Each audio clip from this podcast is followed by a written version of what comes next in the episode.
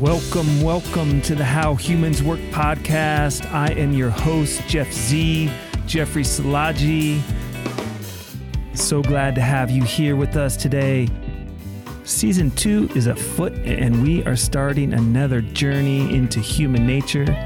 This time, we're looking at the role passages play in the lives of my guests, the initiations, the transformations, the accidental, the intentful. Hold tight and listen in because we are about to journey into another incredible and beautiful series of conversations. Let's get into it. Here we go. Here we go. Albert Flynn DeSilver, welcome to the How Humans Work podcast. Thank you so much, Jeffrey. Total delight. Yeah, it is a total delight. I'm really glad you're here and I'm excited to talk with you for several reasons, particularly in the season two theme around passages as a writer, as a poet, the passages that you've written in your lives, your words, which are descriptive, lyrical, and beautiful, which I love. Um, but before we get into that, I just want to check in and say, hey, what's going on here in the summer of 2021? what is going on here?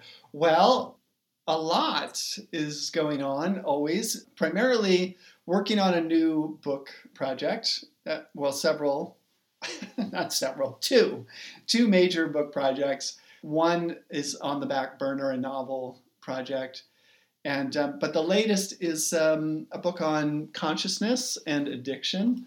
And um, I've given myself I publicly I I opened my big mouth uh, to my community and and uh, said I was starting June first. I was I, committing to writing 500 words a day for the next 90 days yeah, just to get real, you know, and to get going, and just to because I've been, I've actually submitted at least two that I can think of, possibly three book proposals to my publisher over the last couple of years, uh, both of which have been rejected.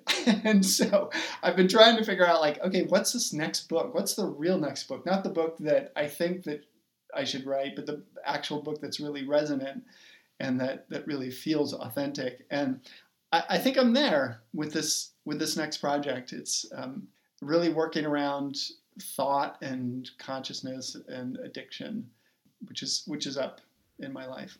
Yeah, tell me more because I, I wasn't thinking about the subjects of consciousness and addiction, but given the fact that I have read your memoir, Beamish Boy, which is a beautiful, lyrical, courageous memoir. I encourage the listeners to, to read it, check it out. But, you know, how did you settle into this idea of consciousness and addiction? And what are your preliminary ideas that are starting to emerge in this book that you're talking about? Well, um, first of all, thank you for your kind words about the memoir. Uh, yeah, so my history is is one of growing up in an abusive and alcoholic family. So addiction has always been there. I've been sober from alcohol for it'll be 30 years this year actually in September. And and so you know you and it, it never kind of goes away like the addictive personality is not like I think it's a human thing addiction you know you, we think of ourselves as like alcoholics we're sort of taught to think of yourself as like you're an alcoholic, you're a problem. It's a it's a label. You know, there's a some sort of a defection. Supposedly, most people can ingest a, a toxic substance and not get addicted to it. I'm not convinced that it's a great thing. Uh, that there's a normalcy that can be had with with certain substances. Uh, that's kind of another topic. But um, I've I've become, you know, also now in my in my later life, I've also struggled with with issues around money and finances and spending and um, and so I've just been really interested in what is this thing about addiction and how is it woven into our consciousness and what's at the ultimate root? You know, can we be addicted to thinking, for example? So you got that label, that Alcoholics Anonymous, on you know, kind of story. So are you starting to think about addiction in a deeper way, or are there other layers in terms of how you think about your relationship with the notion of addiction now? Yes, absolutely. And I'm I'm really interested in trying to get at the the root. Like, why is it that we as humans crave to go outside of ourselves, to stray from our true nature. You know, in our true nature, from all from what all the mystics tell me, and all the the reading I've done in, in various traditions, Islamic traditions, Buddhist traditions, Christian traditions, you know, they always come back to that that your true nature is goodness, that we live in a friendly universe. If that's true, why is it that we're always, you know, searching, searching outside of ourselves? Um, whether that's to religion or whether that's to food or whether that's to sex and pornography, whether that's to gambling. Um, searching, searching, searching when it's already all here. And this has been my, in my spiritual journey, that's been my understanding truth as well. Like that's the truth that I've discovered it from my direct experience in meditation and on the journey of recovery is that yeah that's that's true like that that my true nature is happiness and joy and love and kindness. And that there ultimately is nothing else. There's nothing else to go searching for. Like it's all here. Like i have enough. I am enough. You know and to, to try and really get to the bottom of that and to find some sort of a framework or structure that would support people in realizing that clearly and, and, and as easily as possible. I think that's what's driving this book project. Yeah. Yeah. And how's it coming? How's the book project coming? Uh, great. I'm at, uh, let's see, day 36. Uh, Is that right? Yeah, day 35, 36, something like that. and uh, I'm at like 20, I don't know, 25,000 words probably. So we're, we're cooking along. And, um, you know, it's this is really helpful actually because I have not been articulating it out loud, uh, except you know it's been echoing in my head. and I've been writing, doing a ton of writing, uh, but I haven't really been talking to that many people about it. So, is there more you want to say while while it's while it's percolating? Um, ah, no, this is good. This is good. This is good. I Great. Mean, if well, have other the, questions around it. No, I, I do. I, I, do have questions, and I want to circle back to addiction in a little bit. But because you are a, a writing mentor, you do workshops, you bridge the world of spirituality and and writing as a practice. You have an awesome book out called Writing as a Path to Awakening that I also encourage people who are writers or who want to deepen their practice of writing to check out. It's a great manual. It's a it's like a, a year long practice, right? It goes by month by month and got 12 different practices, ways for people to deepen in their relationship with their words. Yeah.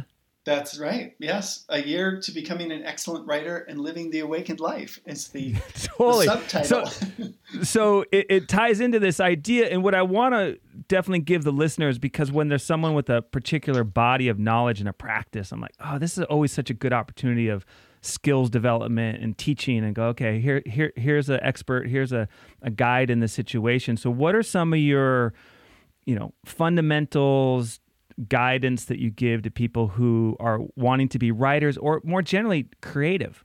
Creatives. Yeah no i mean even though it is called writing as a path to awakening it's really creativity as a path to awakening.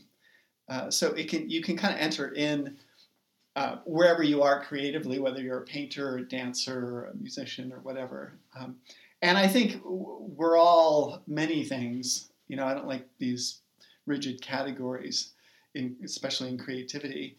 Um, I've been known to paint and draw and actually have an MFA in photography. so I do a lot of creative things and have done a lot of creative things. And I appreciate uh, sculpture and the visual arts and dance and all of it.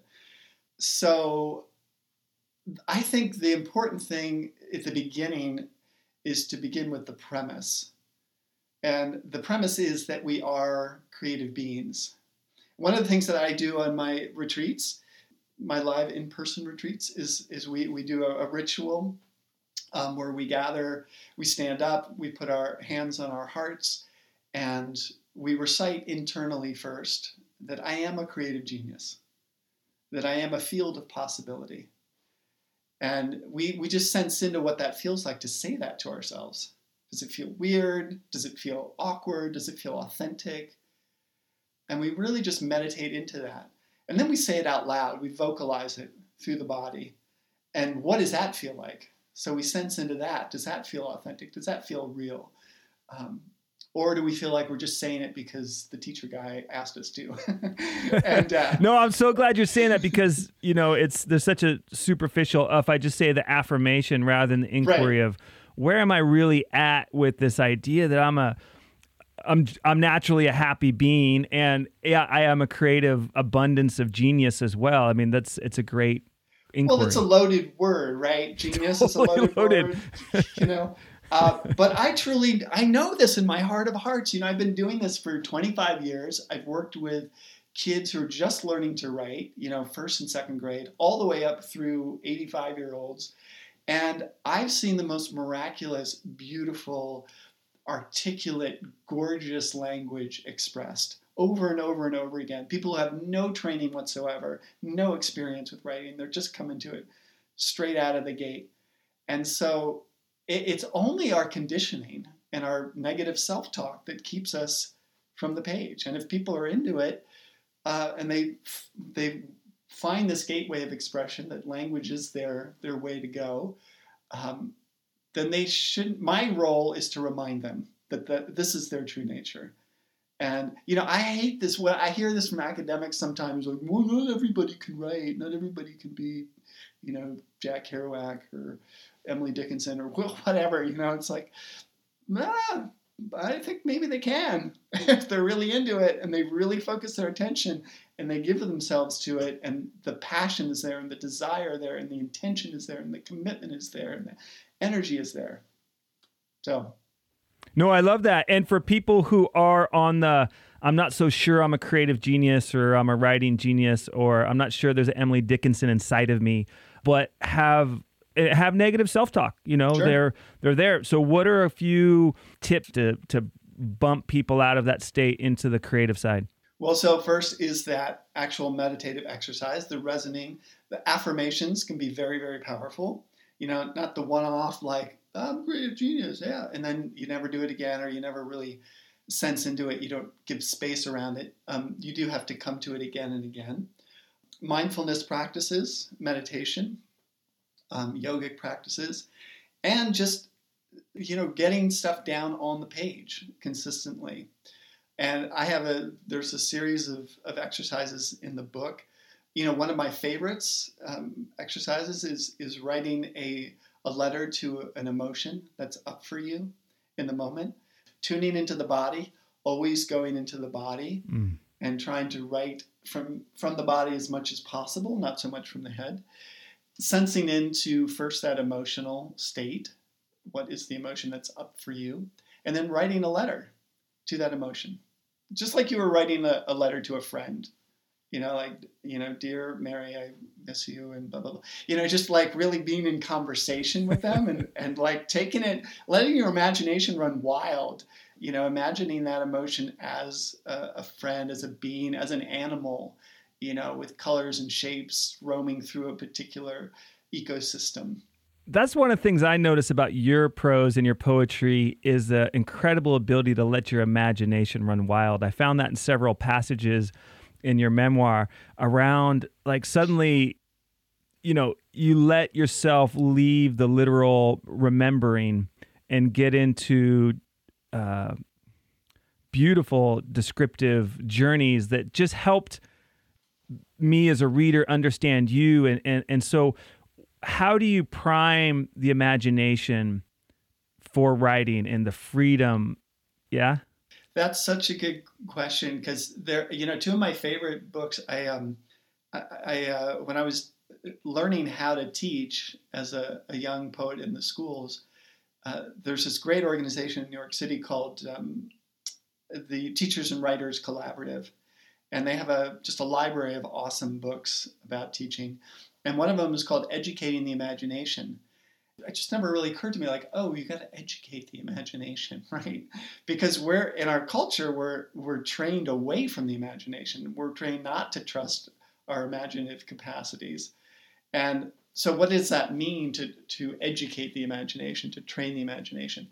Um, it starts with with creating space for it first of all trusting the wild mind uh, and going uh, you know short circuiting the the um, the conditioned mind, the the restrictive mind, the the shaming mind, uh, you know, the mind that says you're not good enough or that's inappropriate or that's not right or you're doing it wrong or you know all those voices that come in and just intercept us when we sit down to write. Um, so free writing is a is a very common practice that we use. Yeah. Also, I imagine some zany prompts. Yes, I letting love, the letting the whiz, whimsical emerge. exactly. Now I like to get kind of goofy and wild and and wacky uh, to bring in the unexpected and the surprising because that's it's we have to.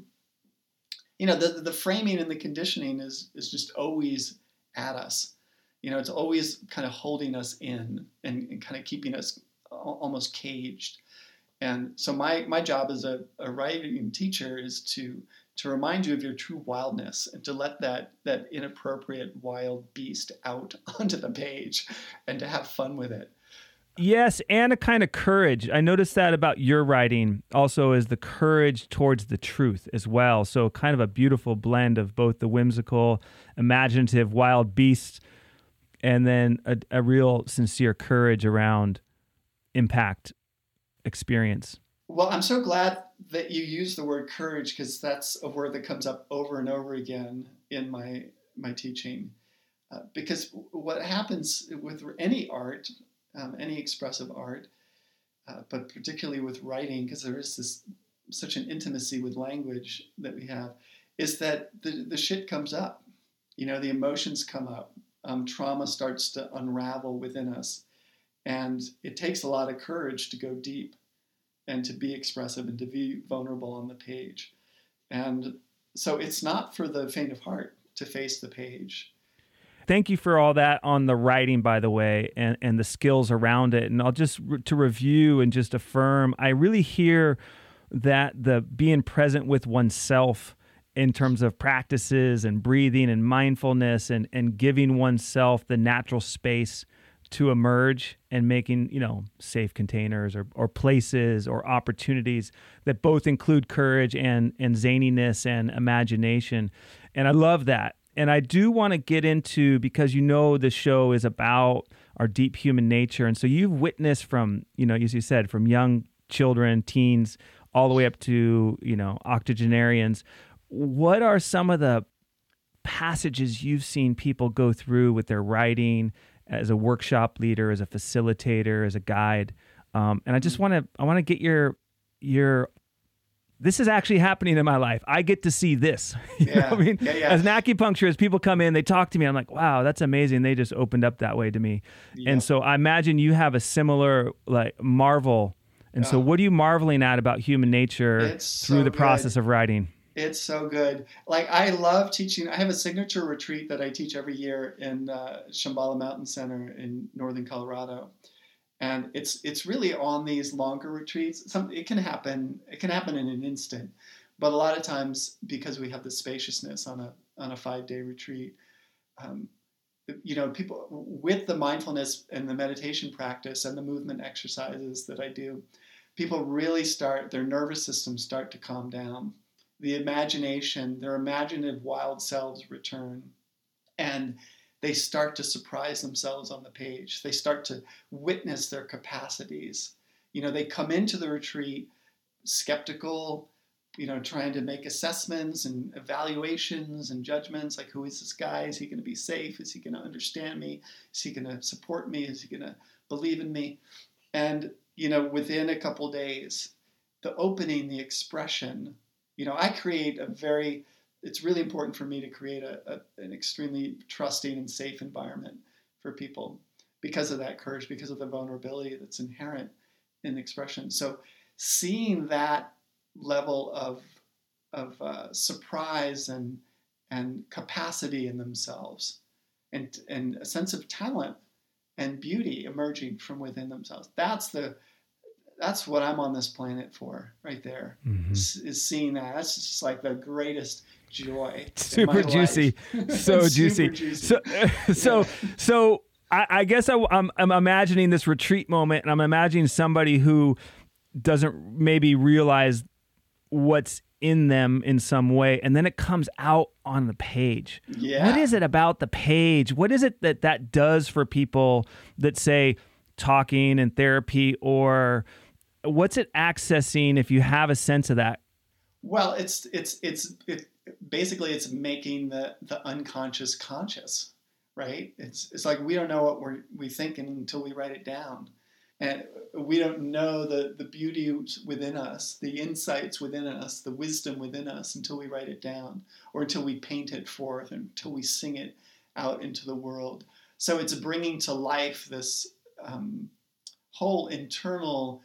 Uh, understanding of self that's so much greater than we ever thought.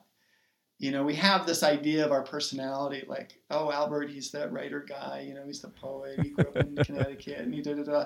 You know, but then it's like, you know, I start going for it on the page, and there's like all this other shit going th- through me. It's it's like, wait, who's that guy? Like, where'd he come from? He doesn't know any of that stuff, and somehow I do know it you know we don't it's hard for us to track all the knowledge and all the wisdom that we're accumulating day by day moment by moment just through reading through watching a good film through talking to a good friend right? And and so then you get it out on the page and you're like dang you know that's good stuff. That's interesting stuff. That's that's that's layered humanity weaving through showing up in an unexpected way.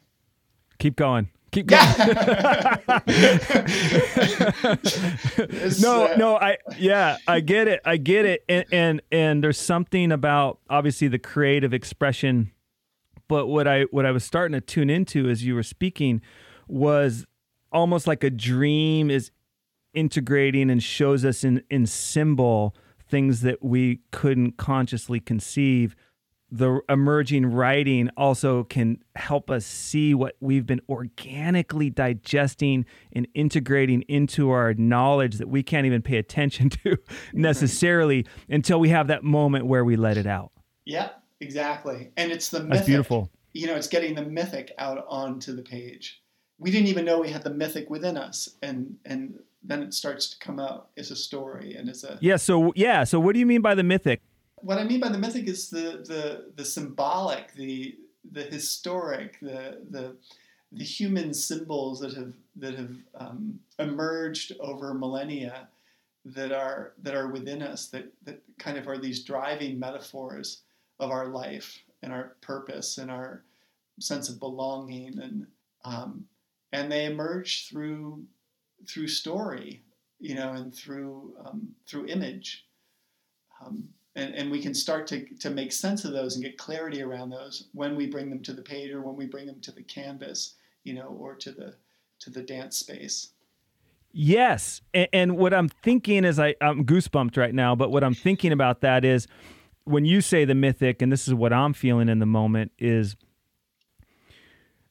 that my little life, you know, narrative I have going on in my head suddenly is threaded to the historical and to the larger fabric and that I'm actually a participant my life is a participant of these same energies right in the mythic. And it's like oh yeah this this is happening in my life too. I am a father and I am leaving a you know a set of kids behind for the next generation. I am a, a whatever it is is the the revelation or the the integration. And and that's so funny because I think a lot of people and oftentimes myself the narrative the conversation in the head right? The the, the self identity the self thought is so partial. And then all of a sudden when it reunites with those greater threads or those those fresh rivers of knowledge that are like oh yes i am part of the the humanity going on here. There's something really helpful about that. That's what i'm getting out of it. Absolutely. And it's timeless you know, we, we think we're sort of fixed in a particular time and that we can only reflect on a, um, a particular historic context that is now. But you know, when you when you go deep into the mythic, then you've got all time at your disposal. There's a timeless aspect to, to great art and to, to great writing that's so beautiful to tap into. I want to go towards your life a little bit more. When we first met, getting to know each other in Stepping Stones back in the God, that must have been maybe 2006. I'm thinking. Yeah. So that's 15 years ago now. Yeah. Um, and I want to explore some passages that you've journeyed through, and maybe some are time bound, maybe some are more timeless. Mm-hmm. But when we met, you know, you were living in a converted school bus into a Right. home. Yep. Yep. And uh, in in I mean, talk about in the woods, like in the trees, you know. Fully. And it was great to meet you and have the poetry come into the work we ended up doing with that group of boys back in those years. Um, but you've transformed so much, you know, you've transformed and come so many uh, in different iterations then. And also reading your memoir and and looking at some of the the passages that you've been through as a young person. Yeah, one of the things that was so powerful about about stepping stones and the the rites of passage work that we got to do together was uh, because I never got to do that stuff really. I mean, I kind of did in some ways, but it was always woven into um, oh God, this just alcoholic culture, really. You know, I mean, I, I if I think about it, I did go to when I was twelve. My I had a friend in Connecticut who had been for years going to this camp up in Maine, in Penobscot Bay on a, a tiny a little island out there, and so this was 1981.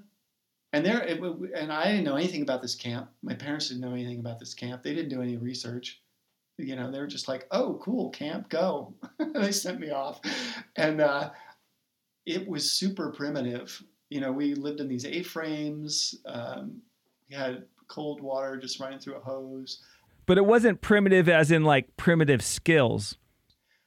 Developing your primitive skills like they do today. It was primitive as in we're not really caring that much or uh, paying much attention to detail, if I understand right. Yeah. well kind of both because you know it was remote it was not like i grew up in in suburban connecticut you know in this big fancy house with lots of stuff and um, you know lots of comforts. And um, so i wasn't used to like going to this camp where there weren't a lot of great facilities and it was the perfect thing for me. And it was the kind of the ultimate um, like wake up call really. I mean i was so out of my element and it was totally frightening. I only knew my one friend keith and um, but that we went through all the rites of passage. It was the first time i ever drank you know we went they took us to a brewery what you know You were 12? like, at age 12 you know we, we we used to go to this quarry and we swam naked You were also thrown into the cold water as a kind of overt so-called rite of passage for yeah, that, that, was one camp, of the right? things that we had to do. They took us out in this boat into Penobscot Bay in you know in July, and the water up there in in Penobscot Bay is extremely cold. Take off all your clothes, jump in there, and tread water. And so it was kind of trial by fire. And um, you know, looking back on it now, it's like sort of horrific in some ways. Um, particularly, there was just interaction. We had one African American kid who was in this camp, and he just got super bullied and picked on, including by myself. And I write about this in the book. There's a lot of shame around that, and a lot of guilt, and um, to, there's just so much to it in terms of rites of passage. I, I, so I should never discount it. Like I could write a whole book about that experience. Really, you know, you bring it as you ask this question. It's like, wait, that really was kind of a rites of passage. They weren't framing it well. you know, they weren't framing it properly um, in terms of of like you know helping us process things and and and be kind and focus on generosity and support and love and blah blah blah but i mean talk about awakening and change and Did you feel like you became stronger or better or closer to what you said, you know, your more essential nature through that rites of passage? Do you think it was a different kind of initiation? i must have. I mean it, part of it was wounding. There was beatings. Like we got beaten for not um, completing the run. We had to run every morning. And i remember this one this one kid threw up. Um, i couldn't complete it. I was just like i was too exhausted. I walked part of it and i got my ass whacked you know i was like who does that you know beat a kid for not running you That's know? terrible. on some level, there was something about that discipline and that experience that in my memory was I mean it's both traumatic, but there's also um, there's some aspect of it that was revelatory and was like that kind of knocked me out of my my conditioning on some level. I had to toughen up a little bit, you know, and to get real about the world, um, and and get a sense of like, well, this isn't safe, you know, like this isn't what I want to do. This isn't what I want to be around. And it was all woven in with adventure, so that was exciting. There was an element of excitement about it. Like we never knew what the hell was going to happen day by day. Um, we ended up uh, building a um, this like completely rickety of like wood, like plywood little camper on the back of a 1952 Ford pickup truck and drove to Nova Scotia. And they took us over on this ferry, and then we drove around Nova Scotia, stopping at the, the brewery in Halifax, camping on the beach. I mean, it was totally nuts. Like you would never send your like lawsuit central, you know. oh my god. It's like so wrong but yet so amazing that something still could work inside such a confused initiation. I mean i have the most amazing memories of being in the back of that pickup truck and we would drive from the camp. We would go out to the quarry. Like we went out to the quarry all the time um, to go swimming. And I just have this image of us. They were all on the back of the pickup truck and, you know, hauling ass down this dirt road you know, our camp counselor, gunning it through these puddles, cranking the Little Feat really loud on the radio, and just splashing through these puddles. And we're just like, yeah, you know, just loving it, just like time of our lives. And you know, and then we'd be at this quarry swimming naked, and women would show up. You know, these young women would show up. That was the first time I ever saw naked women. I was just like, what? you know, so all of these things were just happening on that trip, and it's it's.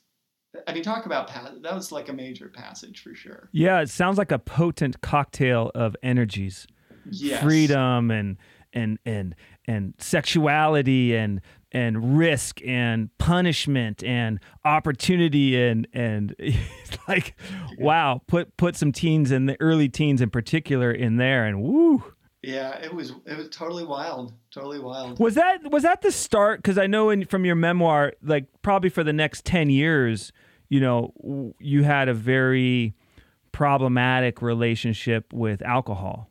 Oh, yeah. Was that basically the doorway into that period of your life? For sure. Yeah, and meeting my friend Keith, he lived around the corner from me and he had all these older brothers and sisters. And he was the youngest. They had a place uh, like literally right around the corner from my house in Connecticut, and um, and they had this thing called the Derelict Den, and they all used to hang out and smoke pot there. They were all deadheads, and I mean that was the first time I got turned on to Led Zeppelin and Jethro Tull and the Grateful Dead, and, and I never listened to any of that kind of music before, and um, and the band Yes, I became totally obsessed with them, and and the first time I ever smoked dope, and I was like, this is heaven. Like this, like, you know, what a great way to numb out from all the weird shit that's going on in my household.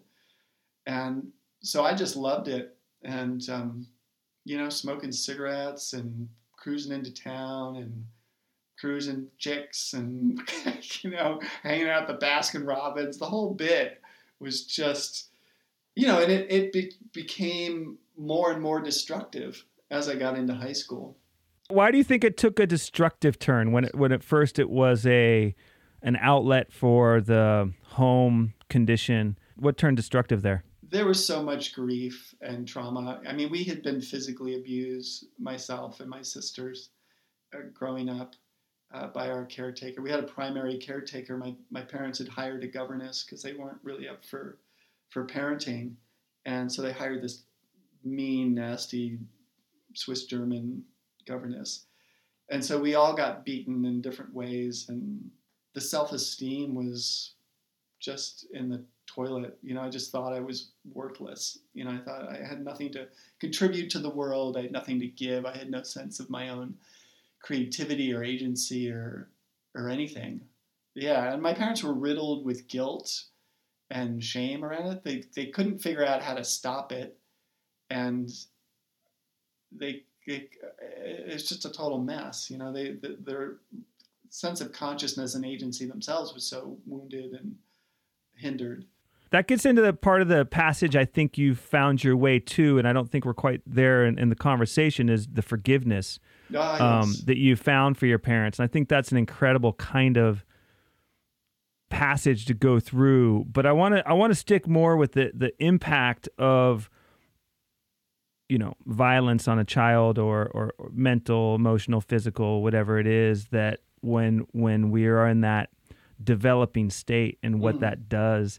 And I'm kind of thinking in a way now that we're here talking and I'm thinking about the passage of self-medicating ah, yes. and and and basically thinking about your story and what I know about you as a journey of evolving better and better self-medications yeah.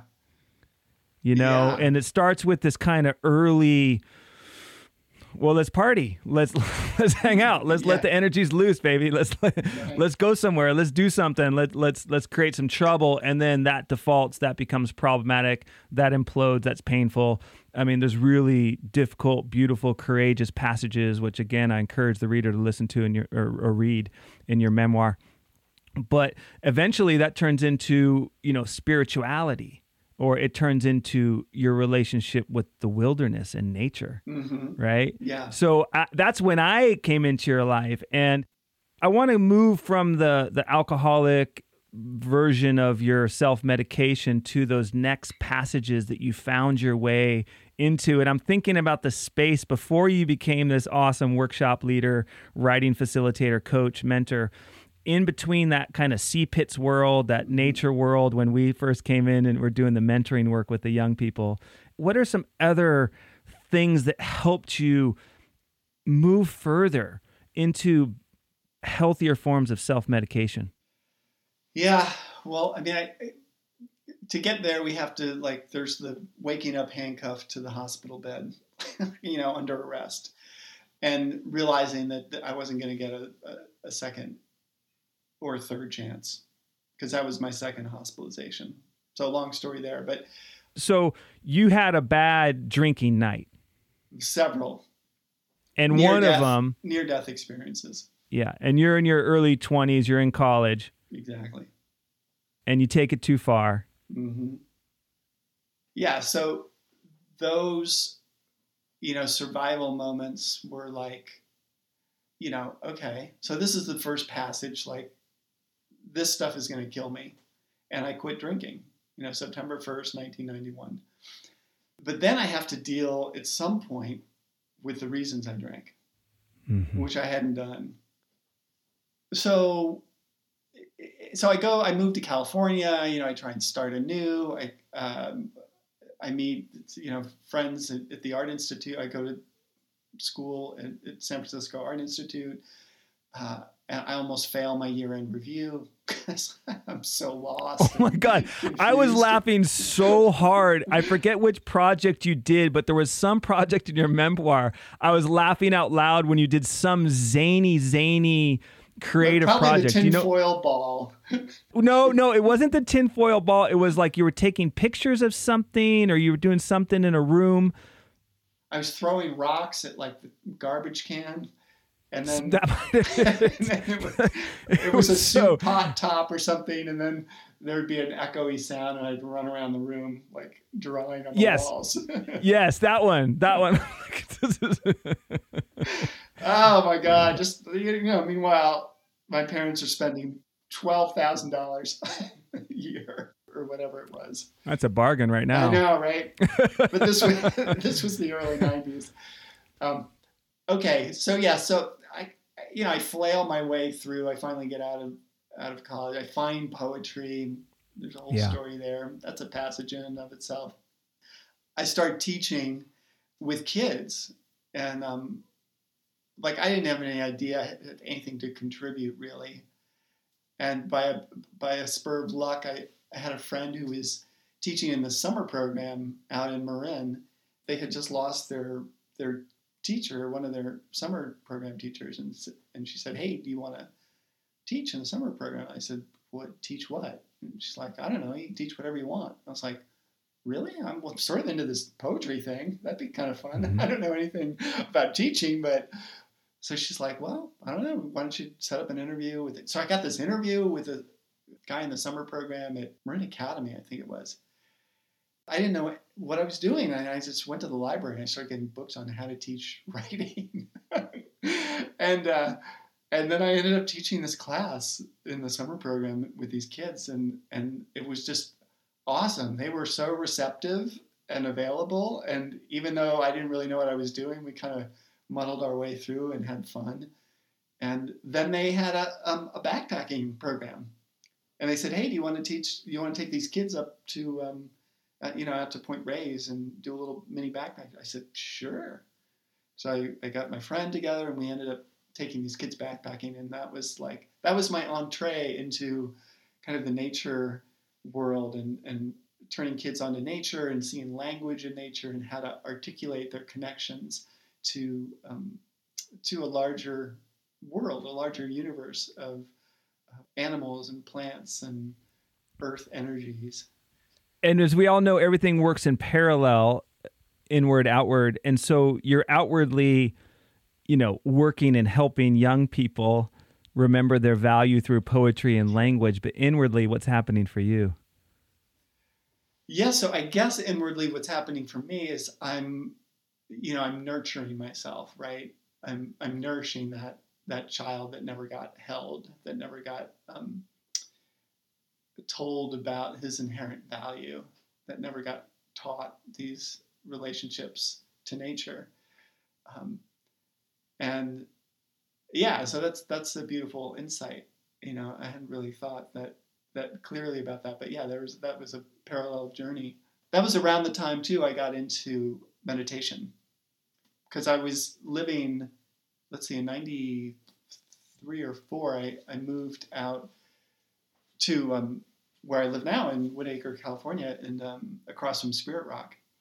Which I thought for my running joke is that I used to drive by. I'm sorry, I'm I'm laughing right now because I'm suddenly thinking this is your new derelict den. That's right. Yes, totally. It's totally my new. Except it's den. it's not really necessarily derelicts, but it's a den. You know, it's I mean, Spirit Rock is one of the American epicenters of American Buddhist practices and mm-hmm. mindfulness practices. Well, so and I used it's just dr- it's we- funny to think of it that way. Dri- it is really funny. And we used to drive by, and I'd be like, "Why is there a mediation center out here in the middle of nowhere?" My friend was like, "No, Dude. dope. That's meditation." And I was like, "What is meditation? What's that even?" Yeah. And so one night they took me to see Jack Kornfield, and I was like, "Oh, Right. this is interesting." And what was he? His whole theme that night, the very first night I, I sat with him, was poetry. And I was like, "Oh, there's the echo. That's the echo." And I just knew that these were my parallel paths. Like this is, I'm in the right place. You know, this is the derelict den of awakening that I should, that I'm supposed to be in. I'm supposed to be frolicking in. And then I, you know, from there I just, you know, that was my big journey into yeah. Practice. Which gave you the platform to basically reconcile with your with your parents and forgive them for their limitations. Well, yeah, that was one point, and I should also mention around that time um, the psychedelic therapy cult. there was that piece, that little piece of the pie. Right.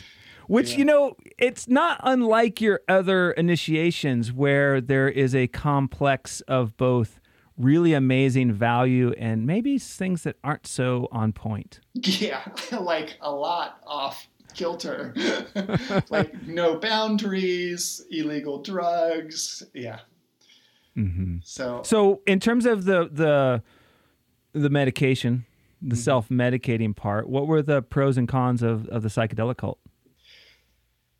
Oh boy. Well, the should we start with the cons?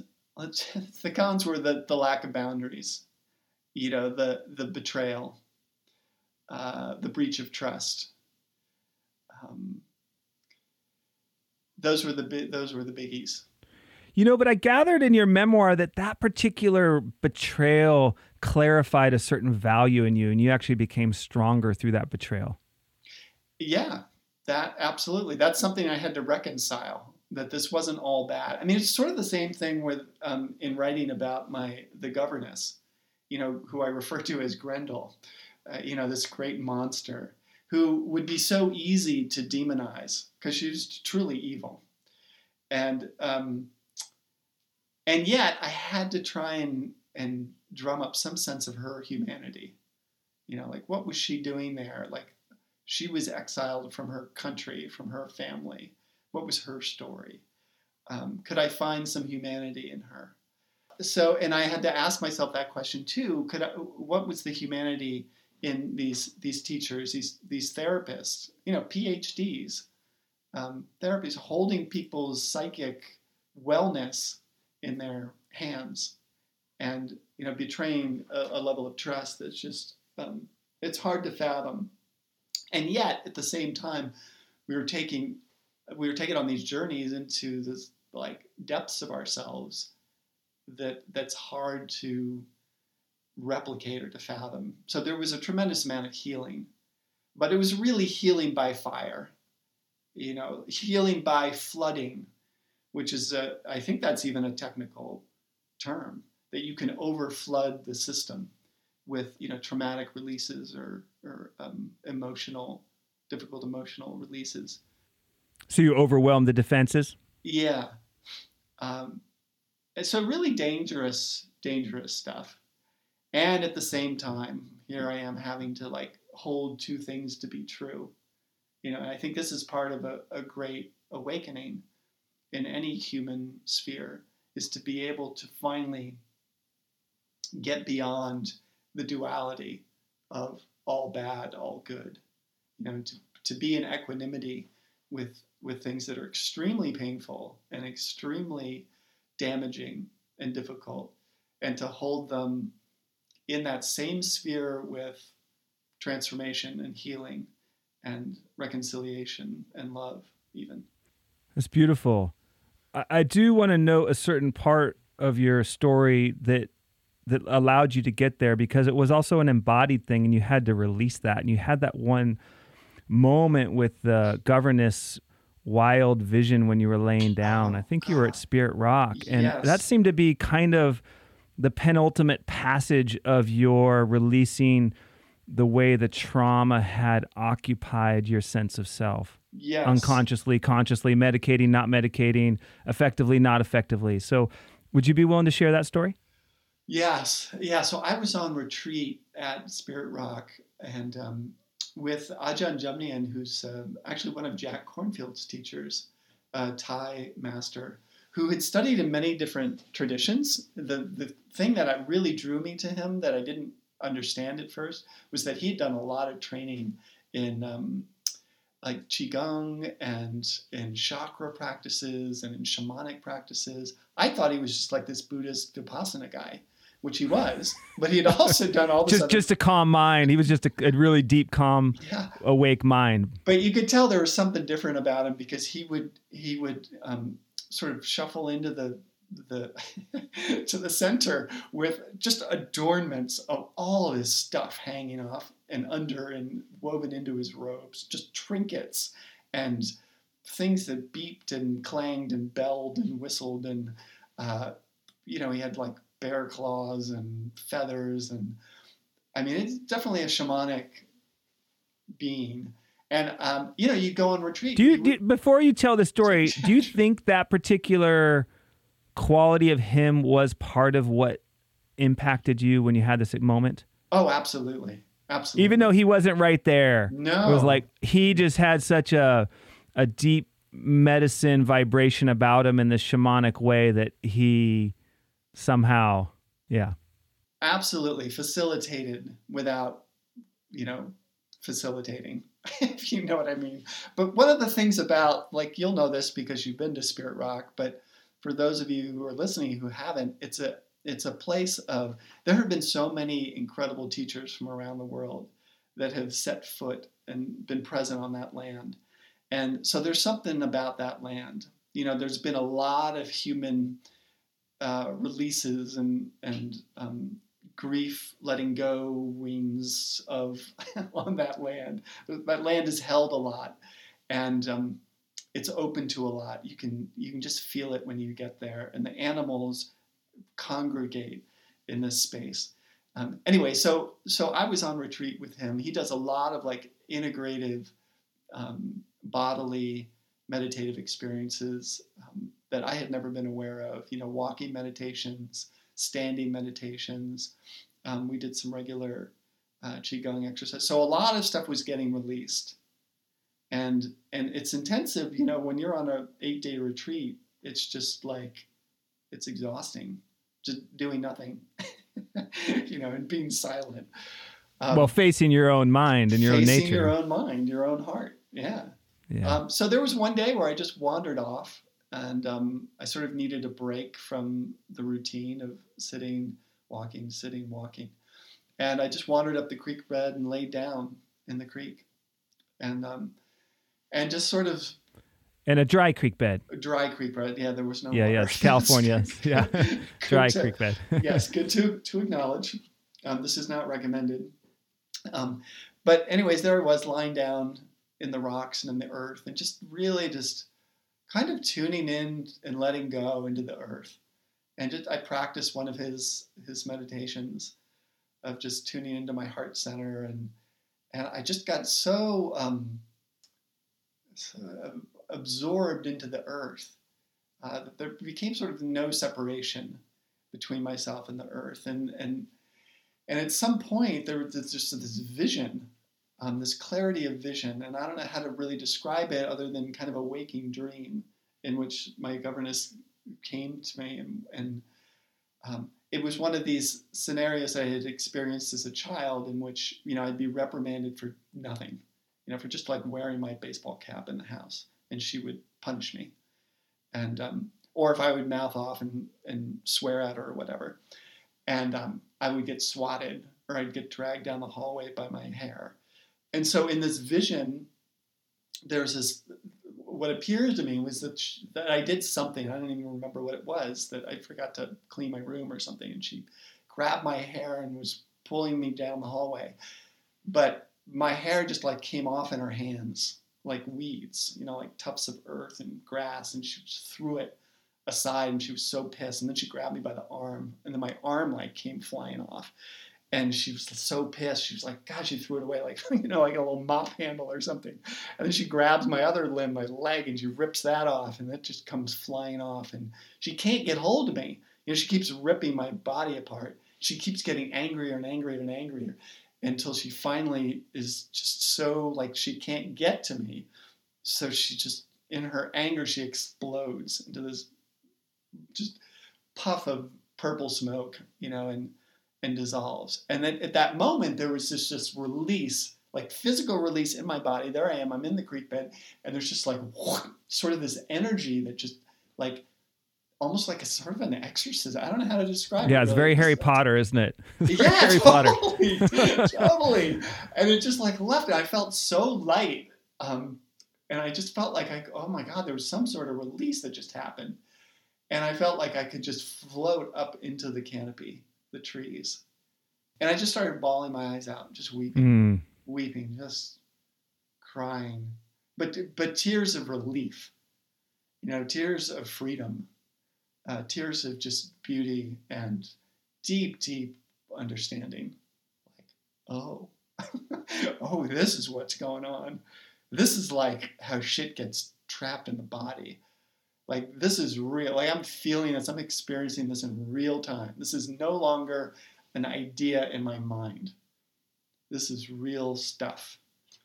And so that ever since then it's you know that's informed my whole understanding of drama and my whole understanding of creativity and writing. And like great art comes from the body it comes from deep in the soul. You can't think your way to it. It has to be visceral. You know, I, I you think of, I think of some of the best artists in the world. Um, and uh, oh God, there's this guy. He's coming to mind. I don't know if I'm going to get his name, but um, there's this great German artist, um, this painter, that makes these just huge, um, giant, visceral, textural paintings that they're they're gargantuan, and they're filled with with earth and glass and dirt and rocks and there's a vague dark images, but and sometimes there's lead and um, so you feel the weight of the world. You feel the weight of of the German psyche, you know, and you're looking at this painting.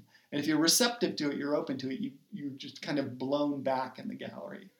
The important point I want to make here is that that we have to go deep into this visceral part of ourselves in order to to access that. If you know, if we want to have that that impact in the world, it takes a lot of courage. It's terrifying. It's absolutely terrifying.